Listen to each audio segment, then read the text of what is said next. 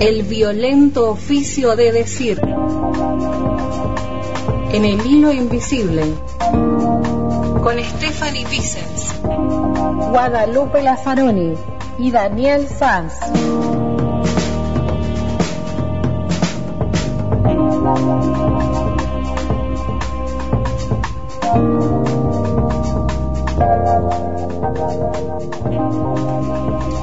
En este capítulo de Enloquecer a cielo abierto, lo que se evidencia es la judicialización de la salud mental.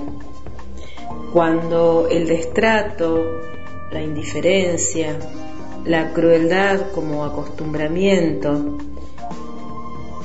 producen rupturas, fisuras, la imposibilidad de que un padecimiento, que incluso es un padecimiento del orden de, lo social, como es en este caso, además de las dificultades que aparecen en, los vínculos, aparecen las dificultades ligadas a la pobreza, a la distribución de la riqueza de manera absolutamente desigual que produce segregaciones, el padecimiento es aún mayor. La articulación perturbada produce lo que luego eh, deriva en justamente la judicialización de un proceso que debería haber sido alojado, atendido, en otros espacios, en otras organizaciones institucionales, quizás una parte muy importante en salud, en el área de salud mental, quizás otra parte muy importante también en las áreas de asistencia social de los municipios, de las provincias, del país, para que una familia eh, pueda subsistir, pueda eh, cuidar de, de sus hijos y además eh, conservar su salud mental. Se le va la vida en ello a Mariana y también se le va la vida en ello a sus hijos, a sus padres, a su madre, a su padre, a las personas que la querían y que la quisieron eh, acompañar y ayudar. Luego de ese destrato, de esa indiferencia como la, la forma más perfecta del odio, esa salud mental eh, sufre un, una debacle, un deterioro cada vez mayor hasta llegar a, puntos cúlmines eh, que son justamente la, deriva, digamos, eh, donde esa salud mental queda absolutamente mm, justamente a la deriva, en la precariedad, a la intemperie. Y eso es una locura.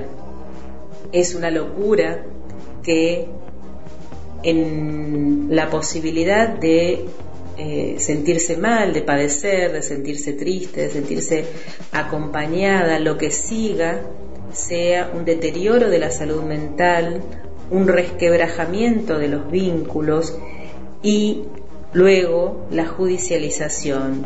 Y la pregunta acerca de si esa sujeta es imputable o no y por dónde estuvieron las dificultades que hicieron que aparezca esta pregunta. ¿Qué pasó con el sistema de salud mental que no pudo sostener los tratamientos? ¿Qué pasó con el sistema de acompañamiento de los servicios sociales que hicieron que Mariana y su familia entraran en esa eh, pobreza y en esa dependencia de un solo sujeto que hacía changas, como era eh, su pareja, el padre de la mayoría de sus hijos. Mariana se quedó sola a la intemperie y eso es responsabilidad del Estado en sus diferentes organizaciones institucionales. Y de eso nos tiene que quedar claro que cuando Mariana pide ayuda, se le da ayuda y ella mejora, ella se siente mejor, se siente acompañada y se siente escuchada y incluso la medicación que se le había dado es la posibilidad que ella tiene de estabilizarse, de estar bien, de seguir cuidando a sus hijos. Cuando esto se demorona, eh, em, empieza nuevamente la dificultad. Y si bien madre, padre y, otros eh, personajes cercanos, personas cercanas, intentan eh, colaborar, claramente no pueden. Los dispositivos deben ser complejos y articular diferentes ámbitos de abordaje. La judicialización de la salud mental es la locura de nuestra eh, organización humana actual y principalmente en este caso que venimos trabajando eh, en la provincia de Río Negro a partir de la desmanicomialización.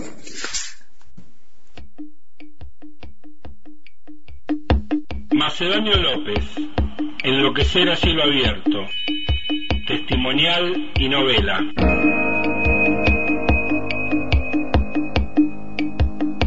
La peor parte de tener un trastorno mental es que la gente actúa como si no lo tuvieras. Guasón, Phillips y Silver, 2019. Parte 4. Cinco niños muertos en Río Negro. Capítulo 39. Mariana 2.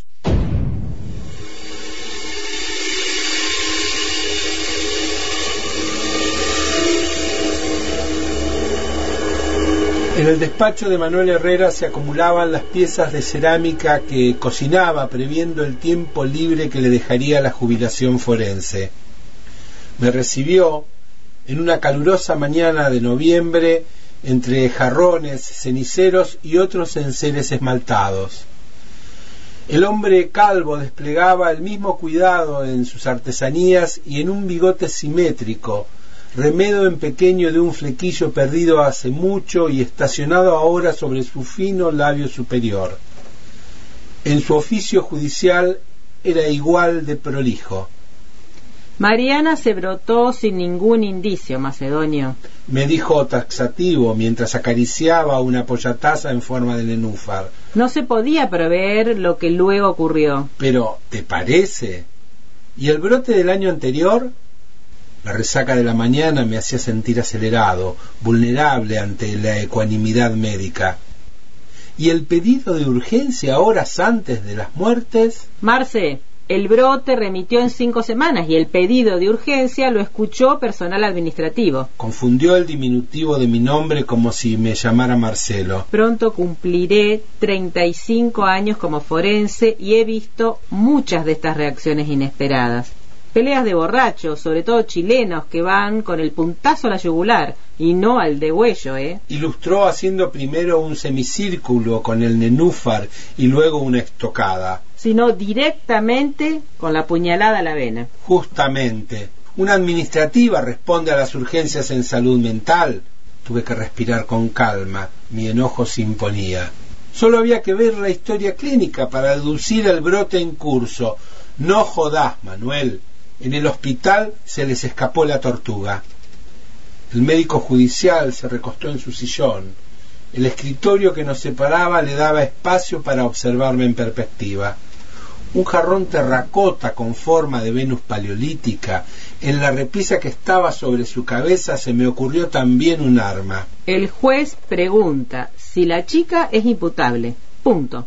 Acá se termina, Macedonio y marcando las sílabas agregó Deja a la gente del hospital en paz. Voy a firmar con ustedes la conclusión pericial, pero ya te digo que voy a agregar una ampliación con la denuncia a salud mental. Vos sos perito de parte, hacé lo que quieras, no vas a tener mi firma. Me levanté para irme sin saludar y choqué con el escritorio. Resacoso andaba con falsa seguridad en la cintura. Un cenicero cara de gato se despedazó en el suelo. ¡Uy! ¡Qué tarado! ¿Se puede pegar? No, Deja. respondió poniéndose de pie rápidamente y levantando los trozos verde amarillo con delicadeza. Me fui saludando entre dientes. Manuel Herrera fue, durante el inicio de las periciales, el encargado de hacerle a Mariana las preguntas de protocolo. ¿Abuso de alcohol o drogas? Tomé cerveza de chica, pero no. ¿Algún trastorno mental en la familia? Una tía, hermana de mi abuela que vivía encerrada. ¿Algún accidente o golpe en la cabeza? Sí, una vez. ¿Qué te sucedió? No, una vez que peleamos con Mario y él me tiró al piso. ¿Algún otro episodio como el que me estás contando de peleas con golpes en la cabeza en el que hayas perdido el conocimiento? Sí, después en una pelea que tuvimos con mi marido que me golpeó contra el piso y estuve unos días en cama. Me dolía mucho la cabeza. Mariana puso su mano en la nuca. Como todos los días durante las entrevistas, miraba al piso. ¿Era habitual que tu marido te golpeara? No, esa fue la primera vez. ¿Cuánto era de eso? No sé, como seis años. ¿Esa fue la única vez? Mm, No, después acá en Río también tuvimos... ¿Sucedía con bastante frecuencia ese tipo de situaciones? No, ¿Y cuando aparecían, ante qué cosas solían aparecer? Mariana, luego de un prolongado silencio, dijo, cuando yo le decía que, que quería que nos separáramos. ¿Y qué pasaba con esto? Él me dice que no, que, que... Los ojos de la mujer se movieron inquietos, como leyendo la respuesta en el piso. ¿Por qué no? Porque él decía que qué iba a hacer yo con los chicos y empezábamos a pelear. ¿Y vos qué hacías? Yo le decía que de alguna forma iba a salir y que yo tenía a mis papás y, y que me iban a ayudar Se mordió los labios. ¿Por qué te querías separar? Porque a veces no me gustaba la vida que llevaba. ¿Qué era lo que no te gustaba? Preguntó Manuel mientras acariciaba su bigote. Eh, estábamos mucho tiempo solos allá en San Antonio y yo no quería que trabajara lejos y que dejara a los chicos a un lado. Así que yo estaba todo el tiempo en casa, me sentía re sola. ¿Y cómo se resolvía esto? Mm, Bueno, a veces yo lo pensaba y también era cierto que no podía venir a mi casa a hacer una carga con los chicos y me quedaba. Bueno, él decía que me quedara y que lo perdonara, que, que no iba a pasar más. ¿Que no iba a pasar más? Y él me iba a acompañar y que, me, que, que iba a estar más tiempo en casa. ¿Cómo te arreglabas para seguir conviviendo si vos querías separarte? ¿Tenías relaciones sexuales frecuentes? Una franja de luz que entraba por la claraboya del sótano iluminaba en diagonal el cuerpo de Mariana que pareció encogerse antes de responder. No, ya no. ¿Desde cuándo ya no? y debe ser desde cuando nos cambiamos de casa. Yo le dije que no, quería que, lo- que me pasara lo que me correspondía de los chicos y que yo iba a tratar de ver cómo salía adelante, que ya no, no estuviéramos más y ¿Cuándo fue eso? el año pasado. ¿Qué te respondió? Él me dijo que como se iba toda la semana al campo, bueno, discutíamos y él se fue y como a fin de mes ya estábamos instalados en la casa y él apareció en casa y mi mamá me dijo, bueno, háblenlo. Vos no querías saber nada con este matrimonio. Sí, lo que pasa es que yo no era que no quería seguir, yo lo quería mucho, va, lo, lo quiero todavía. Por ahí lo que no me gustaba era, bueno, esas cosas. ¿Qué cosas? Y que por ahí nos abandonara tanto, yo quería que fuera sincero, que me dijera realmente en ese momento yo... ¿A vos te parecía que tenía otra mujer, por ejemplo? No, yo no lo sabía, no tenía alguna prueba. Pero te parecía. Y a veces sí, ¿Eras muy celosa vos? sí, ¿Te hubiese gustado quedarte vos sola con los chicos? sí. Cuando vos le volviste a plantear después de tener el bebé, ¿qué pasó? No, me volvió a repetir todo de nuevo, que no, que él iba a cuidar de todos ahí, que íbamos a estar todos mejor. ¿Qué era lo que iba a mejorar? Y el hambre, y también estar muy apretados económicamente y, y- y la situación, el ambiente de pareja. ¿Y vos qué ibas sintiendo? La mujer, cejada por aquella luz que parecía llevarla al pasado, respondió para sí misma. Que no se va a terminar más. Macedonio López, Enloquecer a cielo abierto, testimonial y novela.